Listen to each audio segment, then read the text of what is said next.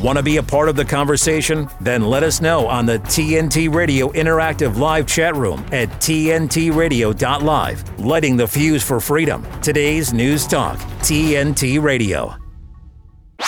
You're listening to Sonia Poulton on today's News Talk, TNT. Hello and welcome to Tuesday's Sonia Poulton show on today's News Talk TNT.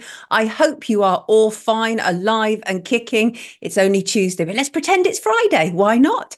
I just want to say hello to everyone in the chat on X, on Instagram, people writing to me. I appreciate hearing from you all. And great to hear on Dean Mackin's show that David Kurten is joining TNT. Woohoo! Excellent stuff. First of all, I want to read out an email from Sally. Hello there, Sally. She says, Congratulations on the show. I have never heard of joint enterprise before, but I wonder why this was not used in the Michael Barrymore Stuart Lubbock story. Now, that is very interesting. Obviously, we had Jan Cunliffe on the show on Friday talking about how uh, joint enterprise had swept up her innocent 15 year old son into a murder trial and uh, found him imprisoned for over a decade. And that's really interesting because the, the mysterious murder of Stuart Lubbock, who died in the pool of British celebrity Michael Barrymore over two decades ago, well, evidence shows that Stuart was very seriously brutalized before death. There were at least six people present, and no one has ever been charged. So I think that's a really great question, Sally. It is curious how they are able to round up, you know, young, often impoverished boys and uh, slap a murder uh, conviction on them, and yet somehow not celebrities and their mates. So, what a different world we live in, right? So, yesterday, actor and activist Laurence Fox learnt that he had lost his libel trial. Now, I, I found this really interesting. Three people were involved. He had called them paedophiles on social media, but his counterclaim for them calling him a racist was thrown out. I read the judgment. It's a very considered judgment, um, which I happen to agree with. Um, there was no basis for him calling them paedophiles, and there was some basis in their honestly held beliefs, which is a defense in British defamation law, to call him a racist. And I quote from the judgment. Um, the judge, Mrs. Justice Collins Rice, says the law does not regard the particular imputa- imputations against Mr. Fox that w- that he was a racist made by Mr. Blake, Mr. Seymour, or Miss Thorpe as defamatory. However, and this is important, there has not been a trial to determine whether he is or is not, and so people should be very careful about calling him a, a racist because he does seem to have a flow of cash these days to deal with such legalities. And Fox, as expected, took the ruling very badly and within hours was back on X, defaming one of the people that he had lost to. He says he will appeal the ruling, but good luck with that. His behavior since his first tweets um, that that in regard to this court case back in 2020 have revealed a man who is more than happy to do such things as blackface and include his teen sons doing the same. He comes from a huge acting dynasty. He himself was an actor, and Fox sought to blame these three people from his fall to grace. But honestly, this is nonsense. He needs to look closer to home at his own behavior and see why people may not want to put him in their productions. He claims to be all about freedom of speech, but he sues people for calling him names. The fact is, he called gay men paedophiles, and that's a bigoted old trope. And the judgment makes clear that after sort of 2020, Fox's life took a new direction. And he became increasingly angry about this sort of, you know, woke agenda some of which I agree with him, to be honest with you. Um, but he, the judgment makes absolutely clear that when it comes to British law and defamation, you need to have clean hands, right? You need to be sure that you have a reputation that will be lowered in the eyes of others. And the judge did not find that. And that's why she dismissed his counterclaim. And just before we go to Gemma Cooper, I note that disposable vapes are to be banned in the UK as part of a drive to curb youth vaping. Well, that is what what is it they say? Bolting the the the stable door after the horse has bolted. About nine years ago, manufacturers began a deeply aggressive drive to normalize vaping and and sold it to children. It, one of the largest youth groups apparently vaping is 12 year olds. Beggars belief. The manufacturers knew what they were doing. Cigarettes were falling out of favor, and industry needed to sort of vamp up its look and keep smoking going. They made vapes trendy. They created sweet and flavors in bright, eye catching packaging. And now they're going to roll back on all that and put it in plain packaging. I had a big debate on the Alan Titchmarsh show. You may or may not know that. That, so that was on British TV. And that was about seven years ago, where I talked about how there was formaldehyde in um, these e cigarettes. And Joan Collins, the actress, was on the show at, at the time. And she was like, well, everything, make, everything can make you sick, including paracetamol. And uh, but you know, Joan, I hate to say I told you so. The studies now coming out about vaping, it categorically shows that there is no such thing as an alternative, healthy way to smoke. You do it at your own risk. I make no judgment on that, but it is what it is. And on that note, we will take a short break and we will be back with Gemma keeping the commitment 24 7. I come to you for facts. I really appreciate what you and your team do. Today's News Talk Radio, TNT. And I'm here with Gemma Cooper this morning. Lovely to see you, Gemma. How are you? Yeah, yes, very good, very good. Thank you, Sonia. All guns blazing here at TNT, the UK breakfast arm of the TNT team, and it is a wonderful announcement about David Kurten uh, joining us. He'll be on later in the day. You know, just a fantastic roster of people right across the globe that we now have here at TNT. Yeah, really strong team. I, am really excited about that. And, and I've interviewed David a number of times, and he was on with us last week when we were in for Abbey. Um, and uh, David is just a really straight talker, and I really respect that. And many times I've said I don't agree with what your party stands for, and I don't agree, I don't d- d- d- agree with this. I, but I just respect people who are prepared to stand up for what they believe in, Gemma. It's so refreshing in our society, especially amongst politicians. So, yeah, great addition.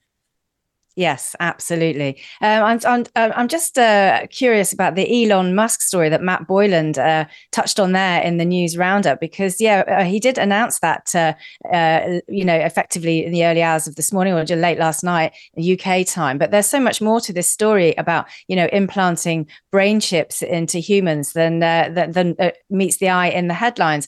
so Neuralink has announced you know one of Musk's companies. I mean, Musk divides opinion, doesn't he? Much like Laurence Fox who you were just talking about, he divides opinion. Musk divides opinion, especially within the you know so-called freedom movement. There is a huge debate about Elon Musk, but Neuralink, one of his companies, has successfully implanted the first chip into the human brain, and the goal, ostensibly, is, is a good one. You know, on the face of it, the headlines are that the the, the, the goal of this is to connect human beings to computers to interface with them um, to help neurological conditions like paralysis, blindness, schizophrenia, uh, and, and depression, you know, and, and, who could argue with that? You know, if you've been suffering from depression nearly all your life and a, and a brain chip can ostensibly help with that, would you give it a go? You probably would. Now, it got the green light to um, trial this on human subjects by the FDA back in May. So obviously humans have been, you know, lining up to have this thing implanted in their brains. Uh, and it's a six year study now uh, of, of how this will work. Um, so basically, a robot will cut you. Well, you'll be cut open, and a robot will um, surgically place these very fine th- threads, finer than human hair, um, and they will connect to this chip, and then the chip will interface remotely with your computer, your phone, your tablet, and your device, and it will decode what you intend to do if you intend to move or how you're thinking. And the and the game, uh, the game of this really, I've got a game. The goal is to um, enable you to take control of your device remotely from wherever you are and have a relationship with it just by thought. Now, the product is going to be called telepathy, uh, and you will control your own device. Now, the thing is, of course, much like the experimental mRNA, mRNA, there's no, no not even long-term data, short-term data. There's no data on on on this and how it's going to work, let alone the kind of ethical uh, arguments about you know implanting chips into human brains to cause to to, to cure conditions which otherwise you know you would argue that, that schizophrenia is something you, you you've got and you you know how much interference with human health will we go? Um, also what's really interesting is like this has caused a lot of controversy and a lot of headlines and a lot of reaction this morning but he's not the first person or first company to do this. In fact this has been going on for quite a while. Um, the first company, one of the first companies to implant a brain computer interface uh, into someone's brain was a, a, a, company based in America in Utah, and they did it in 2004. And I wonder if you'd like to know the name of the company that did this. They're called BlackRock Neurotech, and they've been doing this for, for 20 years. We haven't had so much in the headlines about BlackRock neurotech. Elon Musk is garnering all the headlines globally for doing this, but this has been going behind the scenes for a long, long time.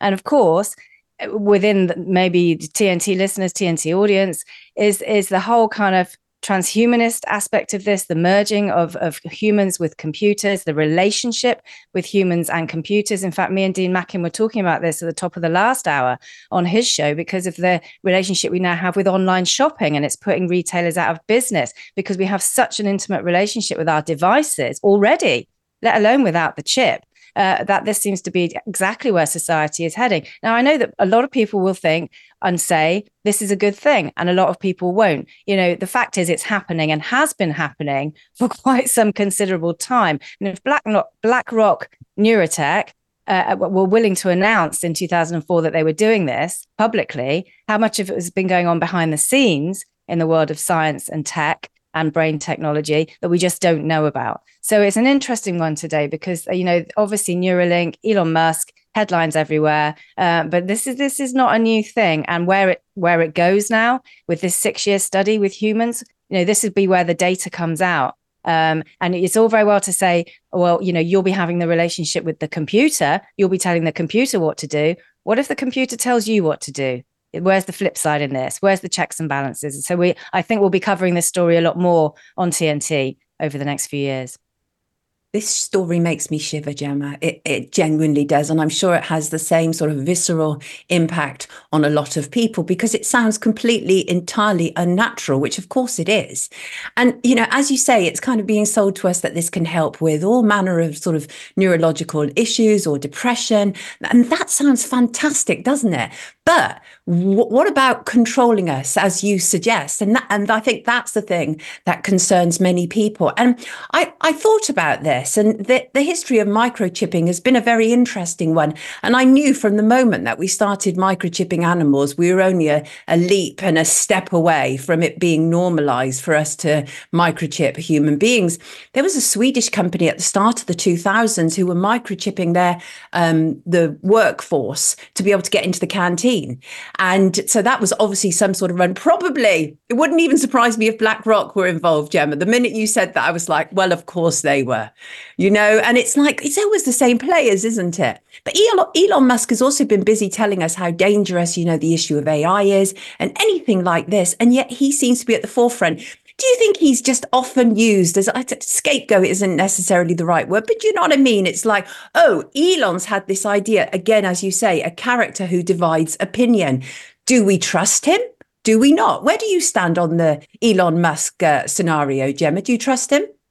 I take a step back. Um, I mean, just the, the example there that you illustrated. On the one hand, he's warning about the dangers of AI. On the other hand, he's implanting uh, uh, chips in the brain that, inter- that interface with AI. Now, that to me looks like gaslighting. You see, you, are saying one thing and then you're saying another. So you're, you're like, well, what, what do we, what, what's his position? What do we think about this? Because he's got a huge amount of influence. Allegedly, the richest man in the world can do what he likes. Um, so you're like, you're never really sure. What's he doing? What's he up to? That's classic narcissism, classic gaslighting. Um, so I, I, I take really no position on, on on him because I don't believe either way is he really in control of what he's saying or is he being told to do these things to put us into kind of a state of like well i think it's good because he said it i think it's bad because he said it and all the while they're just getting on with what they want to get on with. Um, I, I, really take no position because i think if he was a really powerful person you probably wouldn't see him. I think the real power in our society lies way behind the scenes. That's my personal opinion. Um, I, you know i can't back that up but i kind of think there's they're all kind of players aren't they on the global stage always out on on x on twitter making statements, you know, politicians as well. They're, they're, they're kind of just distraction techniques, in my opinion. The real work is going on behind the scenes. I didn't know that BlackRock Neurotech have been putting chips into human brains since 2004. I do now. Why? Because they didn't tell anybody. They just got on with it they got on with it and their secret experiments and secret secret you know chipping um, that's my take on it anyway but it's certainly you know this is a headline generator um, and it will change you know if this is successful it will change the face of medicine and science forever and we will be hmm. merging mm. even further with technology that is without a doubt Oh, I mean, I completely agree with you. It's like which way to turn. He says this, he says that. But the other thing that's come to mind is after the disappearance of Madeleine McCann, arguably the world's most famous missing child in 2007, British scientists were working on a microchip for children because there was such a concern about not allowing your children to be out of your sight that, that this was put forward. And actually, there was such a backlash that they pulled back from it. So you're absolutely right. That completely corresponds with what you're saying is about keeping things quiet rather than put it out there until it's fully developed. Gemma, thank you so much. This is a fascinating story, even though I find it deeply unnerving and sinister, but it is what it is. And as you say, it's here. And uh, we, we shouldn't pretend it isn't. Everybody, this is Gemma Cooper, and we will be back shortly. TNT's Pervoy Morich.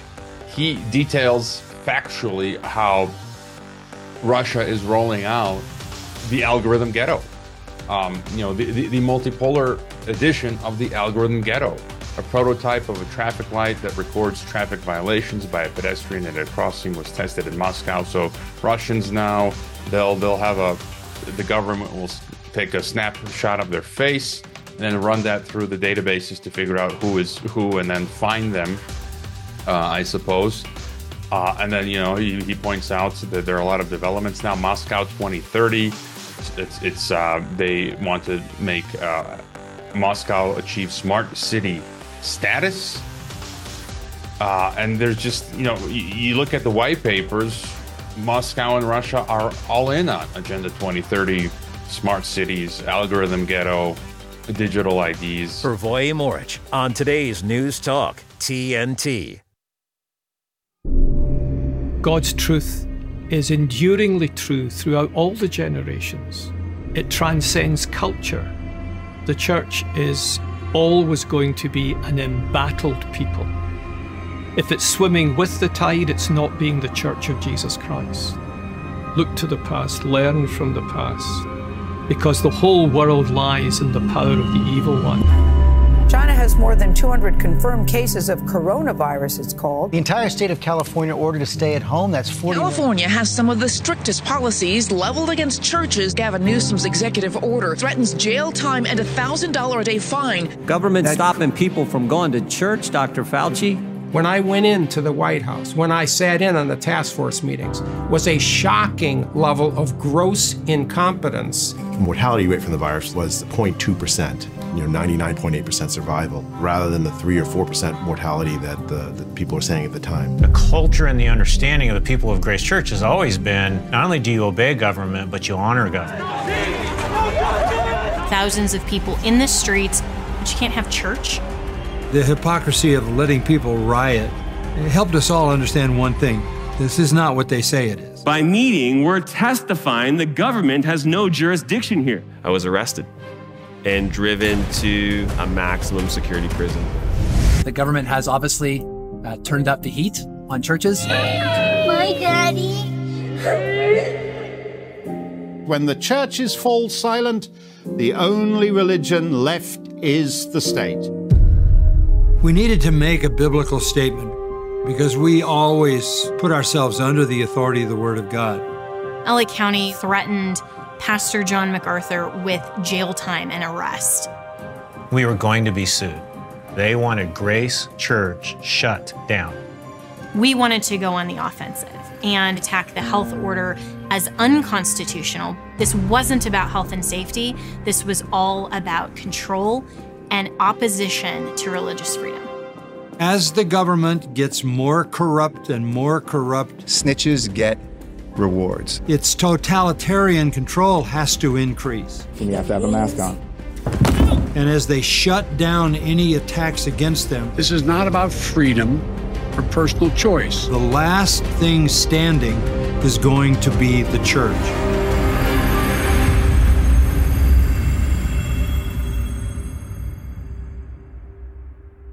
It sounds pretty good. It's it sounds like, real, dude. Not bad, huh? This is today's News Talk Radio, TNT. I am absolutely delighted to be joined by Ivor Cummins, the Fat Emperor. This man is brilliant. He is a technical manager, biochemical engineer. He's a complex problem solving specialist and many other things. He manages to simplify things which have been made, I think, deliberately difficult. Welcome, Ivor. Lovely to have you on the Sonia Poulton Show. How are you doing today? Oh, great, Sonia. Delighted to be here.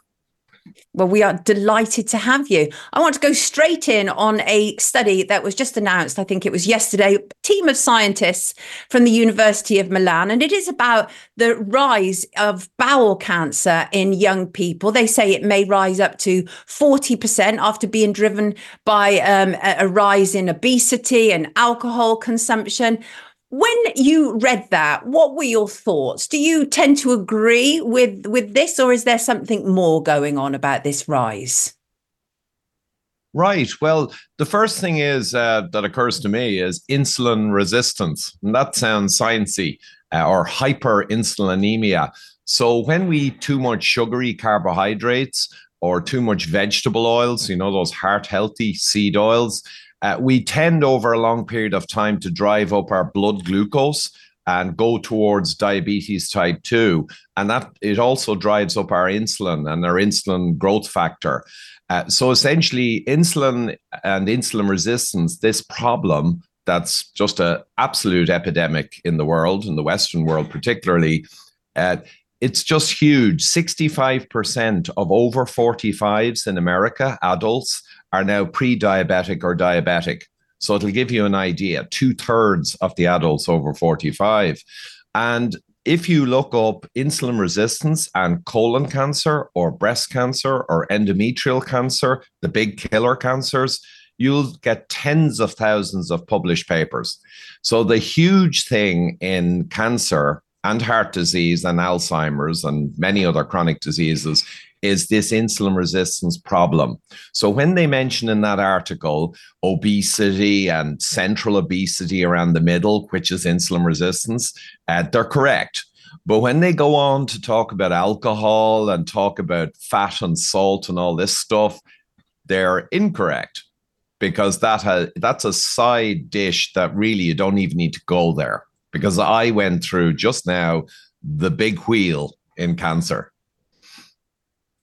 Right, got you. And the thing is, is that you talk from experience. So you've basically been on a sort of decade long plus uh, research expedition where you've been looking at the sort of root of modern chronic diseases. And so I want to, first of all, refer to some of your own experience. You, you did a talk recently in which you showed a picture of yourself. And though you weren't obese, but you were certainly heavier than you are now. Absolutely. And uh, so you decided to embark on this journey yourself. You lost weight in nine weeks. You said it was dramatic, profound, all encompassing because you were getting to the root cause of what was your problem. Can you tell us a little bit more about that? Yeah, absolutely. So, around 10 years ago, I was a complex problem solving specialist. So, I'd lead teams up to 100 engineers across the world on major problems, very subtle and complex, very costly. Uh, so I was in the right place and with the biochemical background, got blood tests, standard blood tests. Three of them were very high. I could see from the numbers I was way outside the, the normal human range. And I went to another doctor because the first one couldn't give me my answers, and then to a professor of medicine. And I realized, wow, they don't really know their own blood tests. So I embarked on a journey of deep research in ResearchGate and PubMed. I went straight to the databases, to the real science. And long story short, after around three weeks of obsessive research, I cracked it. And it was insulin resistance that I mentioned at the start. And I realized I was well on my way to type 2 diabetes and that the problem was carbohydrate, healthy whole grains, too much fruit. All of that was what drove my liver problem. And the fat was not a problem at all. It's an ancestral Homo sapiens natural food that we ate for millennia, million years. So I switched completely immediately to kind of meat, fish, and eggs and some vegetables that were low starch, low sugar. And that's what caused in the following nine weeks, I lost, um, I guess, around 13 kilograms or 15 at, at one point, around 30 pounds. Uh, but I was really targeting the blood metrics that were really bad, and they all normalized. So it was very dramatic. It, everyone in work was kind of stunned because the weight fell off me. And I began to give lectures to up to 100 people at a time, employees in the biggest room in the corporation. And uh, I went from there and I never stopped. I have over 3,000 published papers in my archive now. And my business partner, Gabor Erdosi in metabolicduo.com, he has over 13,000. He, he's just the mecca it, it is absolutely phenomenal to listen to you both together. And obviously, we're going to pick up more after um, a brief break for some news headlines. But we will be right back with Ivor Cummins. Please do not miss this. It's a fascinating conversation. We do have some big news. Listen up. Now, TNT Radio News. Matt Boyland with a look at your TNT headlines. The US Secretary of State has warned tensions in the Middle East are at their highest in more than half a century. Since at least 1973, and arguably uh, even, uh, even before that. France is witnessing a revolution as farmers revolt against ludicrous climate policies. And tech billionaire Elon Musk has announced his Neuralink company has successfully implanted one of its brain chips into a human for the first time.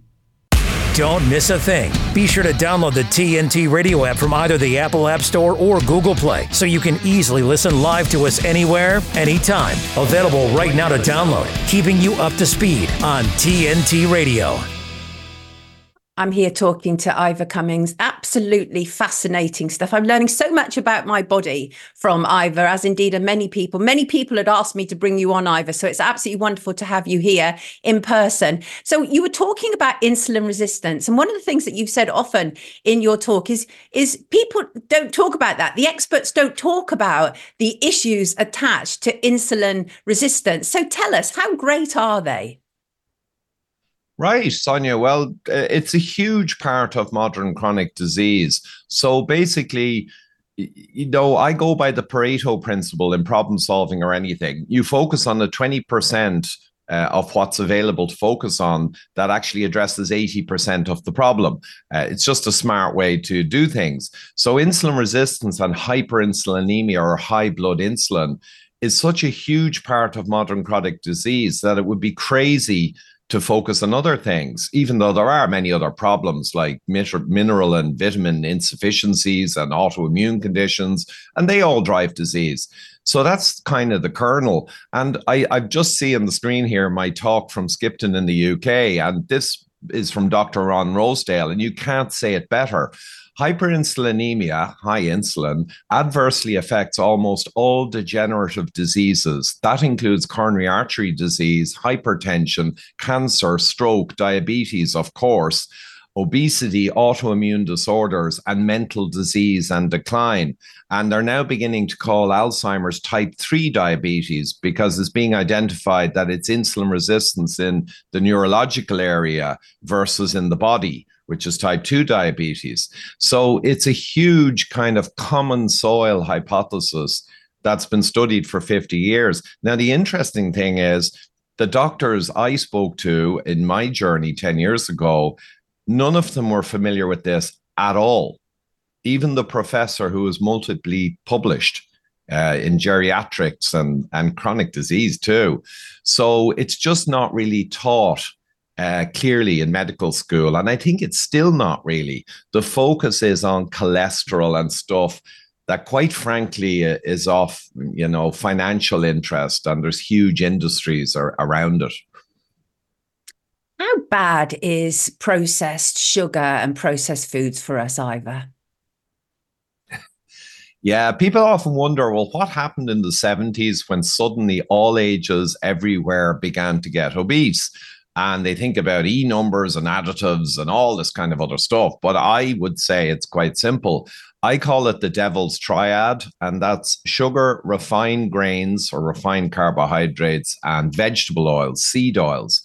And that triad together is most of what makes up ultra processed foods, which is most of the supermarket. And the reason is simple uh, sugar and refined grains and vegetable oils are dirt cheap per kilogram. They're just as cheap as chips, if you will. And the processed food industry and the food industry in general has just focused on those because they're very palatable, kind of addictive mix, and they're so cheap. And they've got shelf life, amazing shelf life. So it's very, very simple in a way. That's what's driving them. They don't want to just kind of make everyone sick, uh, but that's just a side effect. So you've got these mega industries now. The food industry has co-opted nutritional universities and they fund a lot of their activity, right? So nutritionists all get drawn in. And then big pharma, unfortunately, it benefits massively from the antihypertensives and the statins and all the drugs for chronic disease. So it also piles in funding and lobbying just to keep everything the way it is. Great market, sadly. Absolutely, sadly, because obviously what happened was we stopped largely eating food and started eating food like products didn't we? And and that is the huge problem.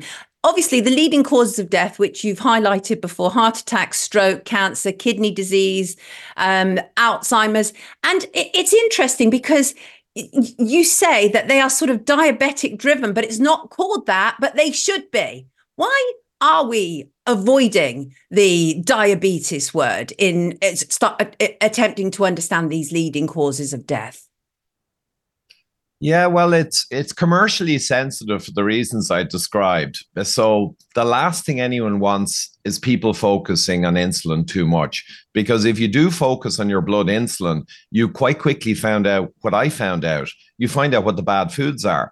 If you get a glucometer and start measuring your glucose after you eat, you'll start finding out that all of these healthy whole grains, you know, and stuff is not good. And you'll start finding out maybe which would be the worst worst thing they'd fear. You'd find out if you just eat meat fish and eggs you get beautiful blood glucose. So it's kind of a competitive threat to focus too much on it. There's another big political thing.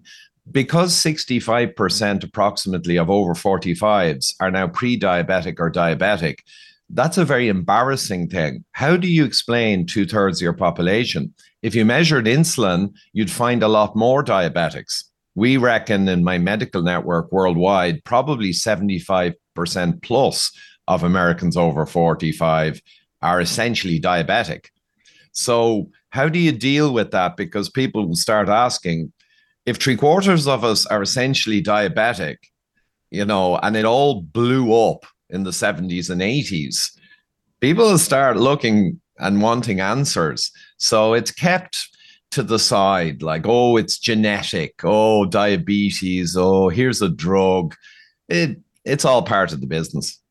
It, it really is, isn't it? It is the business model. I think one of the interesting things I've heard you talk about was the moment that you realized you had your appetite under your control. And that's really key because obviously many people feel completely out of control with their food. I, I say oftentimes that dieting is an emotive issue rather than an issue of just losing weight. And I speak as somebody who had previously had food disorders when I was much younger and also managed finally to come to terms with things and get uh, my appetite under my control. But it's a long journey, isn't it? How, if somebody's starting on that path today, they're listening to you, they feel inspired by you, and why ever not?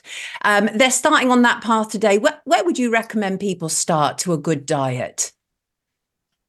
Right. Well, it, the simplest is the devil's triad. You've got to strive to just cut that out sugar, refined grains, and vegetable oils. And the problem is, if you don't buy vegetable oil or margarines, or margarines, which are disgusting, uh, that's not good enough because they put them hidden in all the ultra processed foods. So you got to cut out all the ultra processed foods, start reading labels. Uh, another way to simply view it is eat Homo sapiens evolutionary foods, real foods. And real foods are meat, fish, and eggs, which are nutrient dense.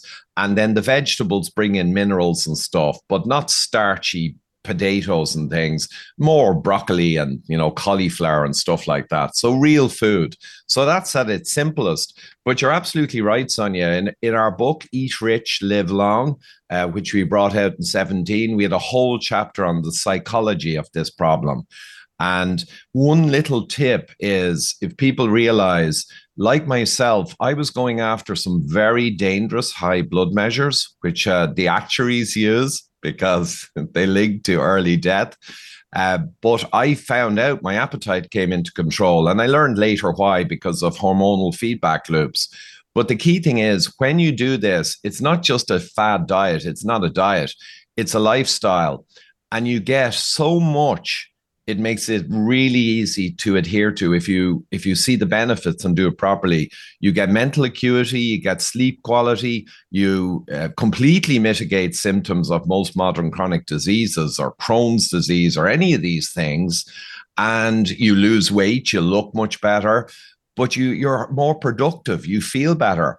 Very briefly in work i was you know a duracell bunny uh, a few weeks into this I used to literally go in with, on coffee. I was skipping lunch, and in the mid afternoon, everyone else in meetings was kind of in the slump, the post food slump, and I'm just on fire. Uh, to get, uh, give another example, when I give talks in really big rooms, like up to 800 people, and I want to be at my best, I generally eat nothing for 24 hours be- beforehand, and I go on stage 24 hours fasted, and I'm on fire. So you you you tap into this lifestyle of true, mm. you know, ancestral human vitality. And and once you get in there and you realize the benefits, it makes it much easier to just not go to the bad stuff. Love it. Absolutely wonderful. What a powerful message for this morning. Truly appreciate you joining us this morning, Ivor. Keep up the phenomenal work. This is Ivor Cummins, everybody. He is the Fat Emperor, and he has very successfully continues to do separating fact from fiction about our food and about our health. We will be right back. With his expert analysis and opinion, this is TNT Radio's Timothy Shea.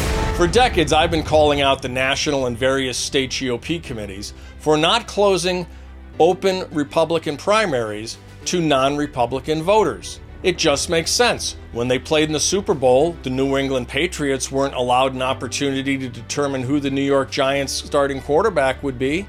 And Democrat and various leftist voters shouldn't be able to influence who the Republican nominee for president or any office should be. Luckily, we have someone with the courage of her convictions to stand up and say this is wrong and it needs to stop.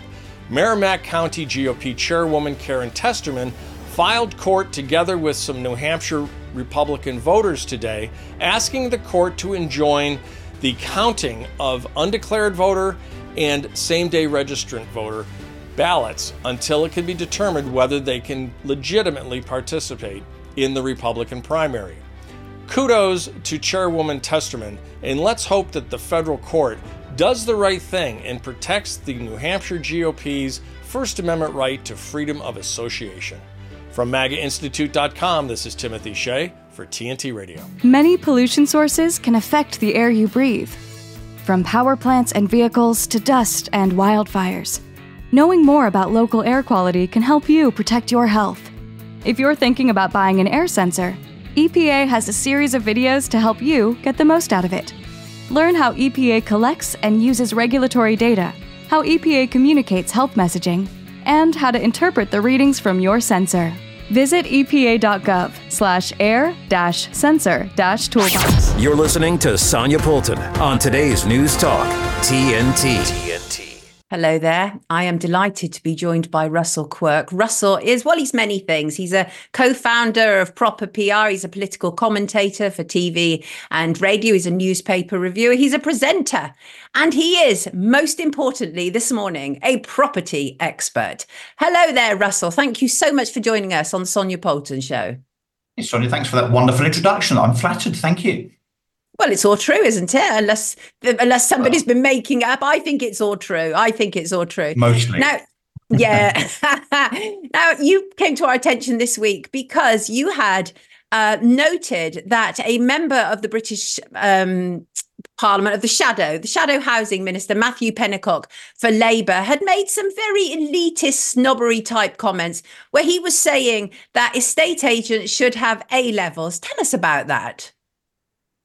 Yeah, this really did incense me yesterday. So I've been in the property industry for about 25 years. Um, uh, estate agency in the UK, I have to be honest, it doesn't come with the best reputation, uh, and a lot of that is exaggerated actually by you know media and so on. But Uh, the majority of UK estate agents are very, very hard-working people with lots and lots of integrity that actually don't get paid very much. So in other territories, so the likes of the US and Australia and Europe, fees are much higher. Uh, estate agents tend to be kind of self-employed and they take a big, big share of the commission. So it's not unusual to see. We've probably all seen the shows, right? You know, million dollar listing, you know, where these people are earning hundreds and hundreds of thousands of dollars. In the UK, that's not the case. However, um, whilst we don't have licensing in the UK, and I am actually a fan of licensing for estate agents in Britain, this announcement yesterday by Matthew Pennycook, who is um, someone that no one's ever heard of, frankly, uh, but happens to be one of Labour's shadow housing ministers, decided in his wisdom to stick his hand up and say, Hey, I know how we fix the reputational issue in UK estate agency.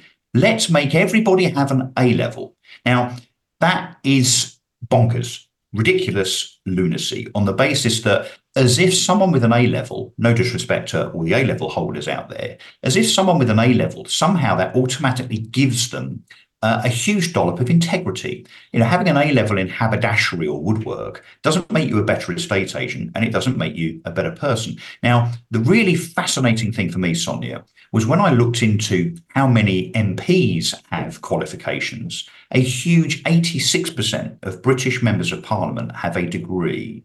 Mm. How has parliament fared reputationally in Britain over the last 10 years or so? Ooh. I would argue not very well. So when it comes to reputation and shame and integrity, um, clearly, qualifications in Parliament in this country uh, don't make an iota's of difference to ensuring that our political overseers are serving us better and in a more honest way.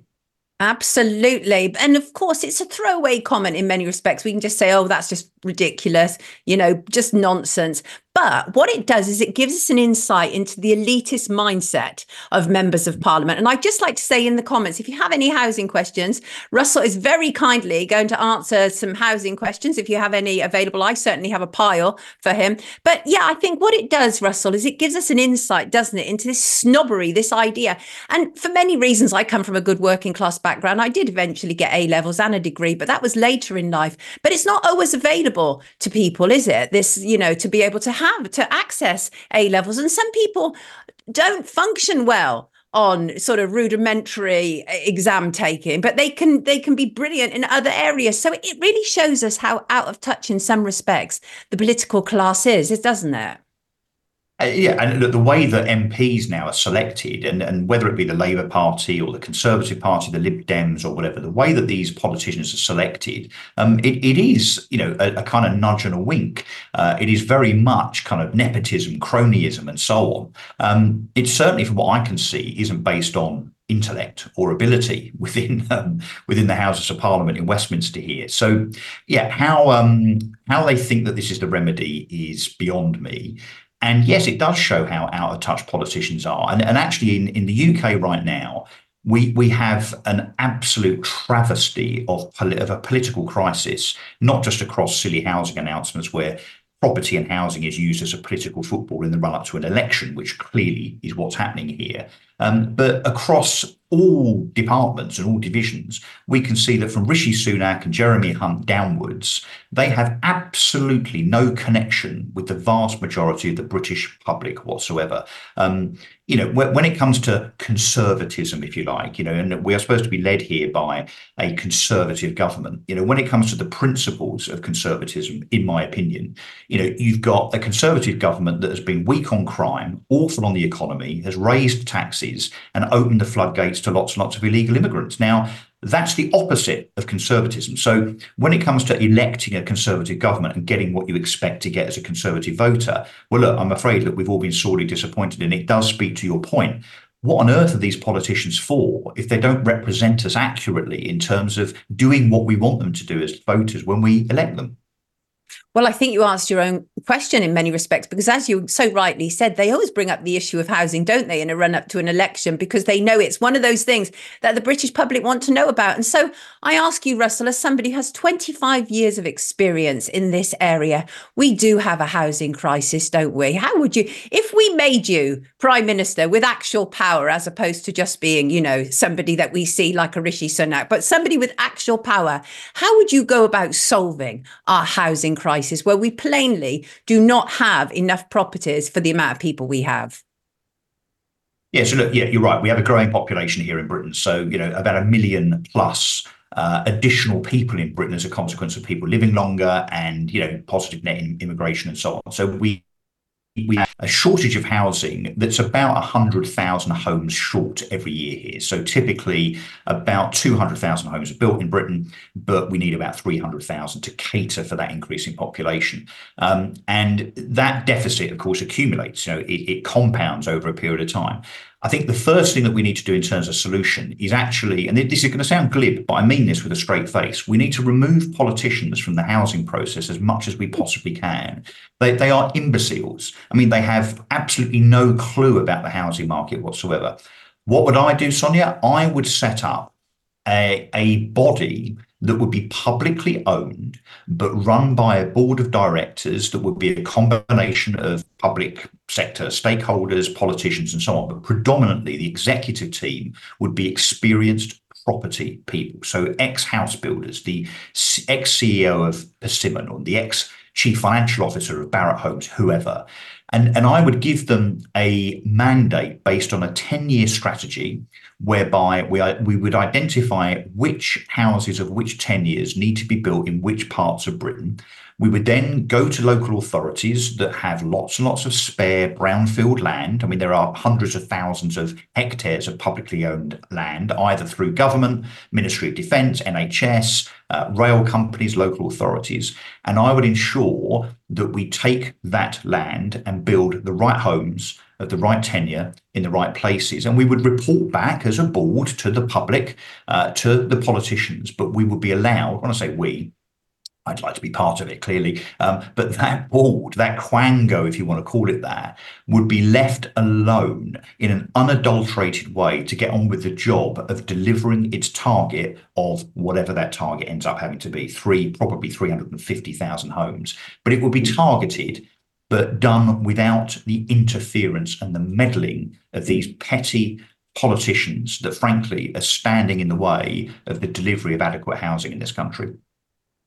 I mean, let's put you in charge of that. Let's get rid of the politicians. But I can't help but notice, as indeed do some of our commentators, that you have a, a, a life size of Margaret Thatcher in the background. Clearly, obviously, oh, yeah. she was at, at the forefront of the whole right to buy scheme, which is beset I, I, do understand both sides of it. It is so important for some people to be able to have been able to have purchased their home that they've lived in their entire life and have some right to. But of course what's happened is they've never replenished the housing stock. Excuse me. So that is clearly a problem right? Because we do have a problem with social housing. We don't have enough affordable housing available to us. Would you agree with that russell yeah, I, I, would. So I think Right to Buy, which my, my friend over my shoulder here uh, introduced almost immediately she was first elected in 1979. Right to Buy, I think, was a fantastic and aspirational measure to allow people to buy their council house at a discount. And actually, not only has that fueled appreciation of property values in, in a good way in terms of people having equity in their homes ever since but it's actually allowed that equity be that equity to be released and for that to be put into businesses and uh, into the wider economy. So i think that was a great thing. But yes you're right. What should have happened there should have been a mandate whereby every home that was sold had to be replaced. Now this current government did talk about ensuring that, albeit many, many years after Maggie Thatcher's uh, introduction, that they would ensure that that would be the case. But of course, they announce it. And then when you look back two or three years later to see if they've actually done it, they haven't. It's not that difficult to do. You know, and, and if actually we can retrain and educate local authorities to build council houses again, perhaps, rather than leaving it to these independent housing associations, who, who frankly had very, very highly paid chief executives that seem to like building houses to sell for profit as much as they do providing social housing. But if we moved them out of the way and gave the mandate to councils to build houses to replace those right to buy sales, whereby then there was an element of political accountability where those councils are concerned. In other words, if you say that you're going to build X amount of council houses a year as a local authority and you don't, well, then you might lose power. You might lose office as an administration as a consequence of that failure. Something that should happen to Sadiq Khan in London, by the way, our London mayor, who's failed to deliver on 75% of the homes that he pledged right. to build. So, yes, um, it is a failing. It can be fixed. Right to buy isn't the problem. As you rightly identify, the problem was not replacing the stock that was sold. Right. So uh, let me read you some of these comments. Holly said the property market is a false economy. Current hikes are not sustainable. Just wait for the webuyanyhouse.com. That is concerning, isn't it? I, I, I mean, people are struggling, aren't they? Some people are having to do two, three jobs just to keep a roof over their head, Russell. I mean, how can we tackle this? I mean, how can we begin to penetrate it? And another comment, just to say, from Raycan says, housing crisis predated mass illegal um, migration. How can they ever keep up? And so the, the fact is, we, we didn't even start off with enough without even introducing people into the country, right? Yeah, no, no, I, I, agree with that. Look, we, we haven't built enough homes in Britain since the days of the Macmillan government in the 1950s, you know, where, when actually Harold Macmillan managed to get councils building and we built something like 300 and something thousand homes back then. Um, so, yeah, look, the, the, the, I'm certainly not saying that the solution here is to cancel immigration. I'm, I'm pro controlled immigration. I think immigration is uh, one of the backbones of a great Britain, frankly. Um, but we should control it. And I suppose look, that's that's a slightly different debate. Um, so, and and the facts are, there's only about six percent of Britain is currently covered by residential properties. Only six percent. So the fallacy that Britain doesn't have enough room, it is a fallacy. It's political ineptitude. It's this lack of ability of politicians to translate their headlines down to actual ability. Now, when it comes to affordability, I, am sorry, I forgot the, the, the commentator's name. The first uh, comment that you, you I think it was. Holly. Um, Holly, sorry, Holly. Holly, I'm afraid you're wrong. Right, when it comes to house prices being unsustainable, people have been saying that since the end of the Second World War, when house prices started to increase as a consequence of uh, you know money going into the economy to try and recover from the economic woes of the Second World War. So, you know, we are in a position now where yes, house prices obviously are higher. Interest rates now are higher than they were, let's say, two years ago when they were artificially low at 0.1%. You know, trying to trying to get hold of a mortgage and succeeding at a bank rate of or a, a fixed rate, let's say, of less than two percent was not normal. That was artificial. Now, where fixed rate mortgages are sitting just under 4% for a three to five year fixed rate mortgage, that is still low in historic terms. I mean, I'm old enough to remember the days of 10, 12, 15% interest rates. Now, as a consequence of that, as a consequence of uh, wage growth, which we've certainly seen uh, outpacing house price growth over the last couple of years, the the proof of the fact that housing is affordable is the fact that we still see about a million housing transactions every year even in 2023, which was challenged economically significantly, we st- we will still see just under that. So it's not true to say that people can't buy. It's not true to say that first-time buyers can't afford to get on the first rung of the property ladder. Two years ago, there were 440,000 first-time buyers in Britain. That's a record. Last year, a time when transactions dropped by about 20%, there was still 53% of all home purchases were to first-time buyers. So I, I, know that the headlines are convenient in that, you know, this housing market is overheated and it's out of control and no one can afford to buy a home. The statistics, the data, I'm afraid, says that that is not correct. Mm, interesting. Jethro says paying a lifetime of wages for a house is not normal. I have to agree with that to a certain degree. Obviously, mortgage, when you break it down, is death grip. And uh, but so there are obviously issues. There are issues about building on greenbelt land because we want to keep are green as well. That is a problem, right? And so it, it, it, seems to me that there isn't enough joined up thinking that is actually taking place between developers, between government, between people's needs. And I wonder whether this is deliberate confusion that is taking place and who might be able to benefit from that. But all I do know is that we have not improved our lot, as you say, essentially for generations. And that's absolutely insane. It's not that we don't have the intelligence or the abilities to do so. The uh, the cynics, the conspiracy theorists, might say that it's contrived because, of course, one of the largest donors to the Conservative Party are house builders.